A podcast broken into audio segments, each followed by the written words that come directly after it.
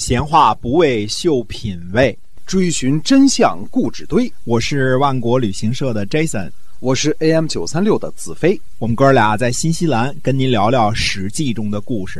各位亲爱的听友们，大家好，欢迎回到我们的节目中，《史记》中的故事是由新西兰万国旅行社的 Jason 为您讲的。新西兰的万国旅行社，我们来请 Jason 给我们简单介绍一下。呃，咱们万国旅行社有哪些产品和服务，好不好？哎，对的，我们主要是做这个呃目的地成团啊，都是在新西兰本地成团的。嗯，那么南岛北岛呢，都每天都可以出团，但是呢，现在做的更多的是自驾游啊，自由行。嗯，大家呢自个儿想租个车啊，对吧？这种新新型的旅游方式啊，对，大伙儿都挺喜欢的。订个机票，订个酒店，对吧？租个车，还有呢就是。嗯，半自助游，半自助游呢，就是说我不是给你全包了早餐、午餐、晚餐啊，到时候你自己喜欢吃什么去吃什么，我们只是最基础的啊，酒店和车，嗯，帮您就是指的这个不需要您自己开车的这种车啊，这就是既保证了大家方便，又给了大家最大的这个自由度哈。对的，嗯嗯，但是我们这个节目还是讲史记啊，是我们是讲史记的啊，也感谢听友们一直以来的支持。我们今天呢。书接上文，我们讲这个上集，我们讲了霸主大人。嗯，说的事儿呢是什么呢？在公元前呢六百五十五年的时候呢，贤国这个秦贤的贤啊，贤国呢仗着和霸主结盟了，就不做防备。结果呢，呃，楚国的这个斗谷乌图呢就出兵灭了贤国。那个时候呢，姜国、黄国、道国、百国。嗯，出了好几个姓啊，除了贤以外，还有这个姜、黄、道、白啊，这几国的君主呢，都和这个齐国友好，都是贤国的姻亲。贤国呢，就仗着这姻亲国家和齐国的友好呢，就不加设防了，所以就灭亡了。所以这事儿呢，还得说你自己得把自己的事儿弄好了，不能仗着朋友啊，不能什么事儿全都靠着朋友，这是不行的。公元前呢，六百五十五年呢，袁涛图对于郑申侯出卖自己呢，非常怨恨。我们说，现在要想个辙了。虽然吃了一些个山东大馒头啊，啊，毕竟老味儿、牢饭的滋味不太好受啊。嗯，估计咸菜不好，是吧？于是呢，袁涛图呢就对郑申侯说了：“你看，大家看看袁涛图的这个抱负啊。他说呢，霸主把虎牢关赐给您了，您呢？”可要好好的修修这城池啊，这样呢，子孙都不会忘记的。我呢，帮您去向诸侯请求。于是呢，呃，诸侯呢就帮忙把虎牢关的这个城池啊修的又高大又漂亮。看袁涛图呢是以德报怨啊，袁涛图呢就去找了谁呢？找了郑文公，然后跟郑文公说呢，说郑申侯呀，把这城墙啊修的那个漂亮，是不是想反叛呢？想搞分裂呀！哎，郑文公呢，就此就恨上这个郑申侯了。我们要知道啊，齐桓公霸主大人有权利把郑国的虎牢关封给郑申侯，这是没错。但是毕竟郑申侯的直接主管是郑文公，对这个没错的啊。嗯，那么这年秋天的时候呢，诸侯结盟，周惠王呢派周公去找的谁呢？找的郑文公，说呀，我帮你啊和南边的楚国结盟。再加上北边晋国帮忙，这样呢，郑国就安全了，不要去投靠这个齐桓公。嗯，所以我们看到这儿呢，就特别有意思啊。周惠王天王天子给郑文公的命令是让郑国和南边的楚国结盟，北边呢靠着晋国帮忙。并不是和东边的齐桓公结盟，我们就此呢就推断楚成王得到的那一纸诏令，所谓的震耳一跃之地，无侵中国，以及呢天子赐的坐肉，都是。周惠王的杰作，前面我们阴谋论了一下啊，猜测啊，周惠王对齐桓公同学呢，并不是特别的感冒，也不想让他成为名副其实的霸主，所以呢，就教导郑文公呢去和楚国和晋国联合。而这个事情呢，对于齐桓公在周惠王流亡的时候袖手旁观，我自己感觉并不是完全没有关系的。怎么说呢？谁都不是特别的喜欢。自己的治下出来一个越来越强大的这个霸主大人，对吧？就跟班主任不喜欢这个班上出个班长、出个学习委员可以，但不能出了一霸，对吧？对，这个这个可能班主任不太高兴了，是带着同学们都不听老师的话了哈。哎，对，那就不好玩了。郑文公呢，暗自高兴是得到了天王的命令，对吧？毕竟这是上级的命令嘛。但是呢，又惧怕呢得罪齐桓公。那么郑文公呢，当时做的举动是什么呢？就逃盟了。逃走了，没有跟诸侯呢在手指结盟，因为手指之盟呢是齐桓公主导的这个祝次大会当中很重要的一次啊。偏偏郑国呢逃盟了。公元前六百五十四年呢，诸侯因为郑文公逃盟的事情呢而讨伐郑国，郑国也是倒霉催的啊。这个 要说。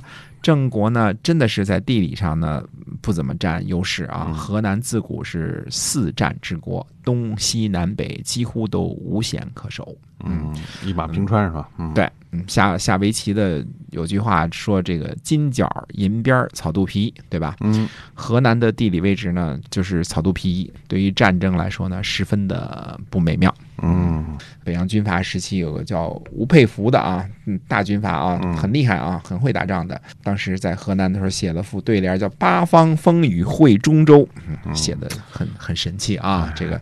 可是写写完那副对联不久就完蛋了，所以这个河南不是一个对于战争的防守者或者进攻者来说，并不是一个特别好的地理位置。它无险可依哈，对的。嗯，那么自古的就有什么说法，叫什么逐鹿中原呐、问鼎中原呐这些事情啊。总之，河南呢是以宾语出现的形式居多的，都是被问之鼎，被被逐之鹿。对，它就是那只鹿啊，对那个鼎。哎，没错。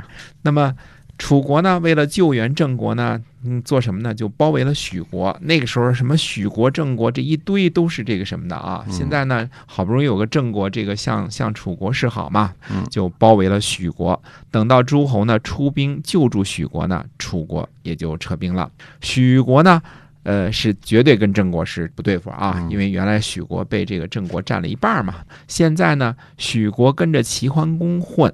那自然楚国是不愿意看到的。蔡穆侯呢，被齐桓公呢给折腾了一趟啊，自然是对齐桓公是不满的。那么贤国呢被灭呢，也让南边的诸侯们呢清醒了很多。虽然齐桓公霸主大人呢很强大，这个联合国也很强大，但是呢，楚国就在家门口，远水解不了近渴。那么小诸侯呢，专门等着齐霸主来救，也未必靠谱，因为。没等你赶到呢，像贤国这样就已经被干掉了。对，这年冬天呢，蔡穆侯呢带着徐喜公去见楚成王，这个事儿啊有意思啊。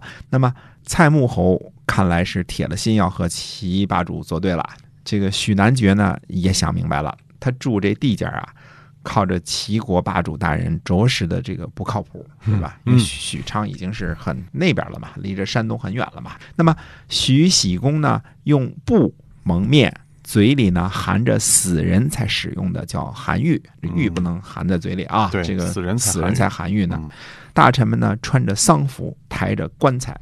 楚成王呢就问大臣冯伯说：“这是怎么回事啊？这这叫什么打扮啊？”那么冯伯呢？知识丰富，就回答说呢：“说想当初啊，周武王克殷，这个微子启也是这副打扮。周武王呢，亲自解开了绑绳啊，亲视气球，给那块玉璧呢举行了驱邪的仪式，烧了棺材，恢复了微子启的职位。于是楚成王呢，也就同样照样做了一回，算是呢饶恕了许国归顺齐桓公的过错。公元前呢六百五十三年，齐国呢。”又来攻伐郑国，因为你跟楚国好嘛。看来这个霸主大人是不能允许郑国有二心的。楚国呢不敢打郑国，难道还不敢揍你吗？对吧？郑国的这个孔叔呢就对郑伯说了，他说：“我们请求啊，应该和齐国啊求求和，请请求齐国别打了。”这个谁说呢？说你能不能等等我呀？等等我行不行啊？这个郑文公说啊，孔叔说什么呢？说现在郑国啊已经。朝不及夕了，早上都等到晚上了。那朝不及夕这个说法，这个成语从这儿来啊。说我怎么等待国君您呐？那就意思齐国老来打我们，这个老来玩命，嗯，是是这没没什么没什么好处啊，对吧？赶紧屈服得了。郑国呢做的什么事儿呢？杀了郑申侯来讨好齐国。啊，其实呢，所谓的杀了郑申侯呢，主要还是由于袁涛图但是下药下的好啊。郑文公心里这个有刺儿嘛，你把虎牢关修的那么高大干嘛呀？什么意思啊？啊，我们家里边你修一个大城池，哎，就把郑申侯呢给杀了。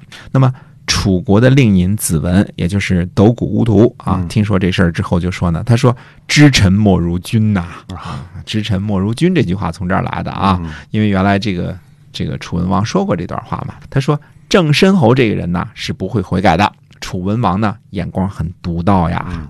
这一年秋天呢，诸侯在宁母会盟，商量呢对付郑国。郑国的太子华呢来参加盟会。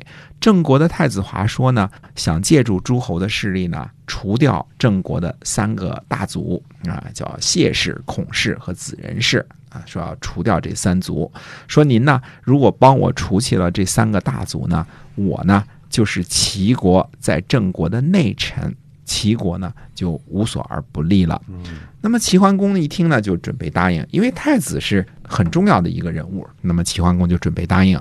这时候呢，管仲出来说话了。管仲说呢，国君您是靠着礼和信让诸侯归顺的，不该违背啊。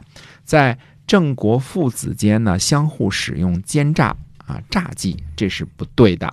那么。齐桓公说呢，说诸侯讨伐郑国呀，现在好几回了都没搞定。那么答应太子华又有什么不行呢？管仲说呢，说您呢应该用德来收服诸侯，再加上训导。呃，说不答应太子华呢，率领诸侯讨伐郑国，郑国呢即将灭亡，哪里敢不答应呢？如果做了不恰当的事儿，郑国呢反倒有借口了，请您别答应。嗯，郑国一定会结盟的。这个。太子华呢，身为郑国太子，要求助呢盟国啊，所谓的这个联合国，来削弱自己国家内部的其他的大族啊，说这样呢一定不会长久的。郑国呢有很多贤明的大臣是离间不了的，于是呢齐桓公呢就辞谢了太子华。太子华呢因为这件事儿呢也深深的得罪了郑文公。这年冬天呢和管仲估计的相差不远，郑国呢终于决定归顺了。祈求这个结盟了，嗯，大家结盟吧，我们还是跟齐霸主大人不打了，因为朝不及夕了嘛，早晨打晚上就快灭亡了，所以呢，还是呃不打了。这个之后呢，我们知道，由于郑国的归附呢，那会引起一次非常非常重要的盟会，也是当时天下诸侯很重要的一次盟会。那么，这到底是一次什么样的盟会呢？那么下回再跟大家接着说。好，我们今天啊史记中的故事呢，就讲到这儿了。是由新西兰万国旅行社的 Jason 为您讲的。我们下期节目再会，再会。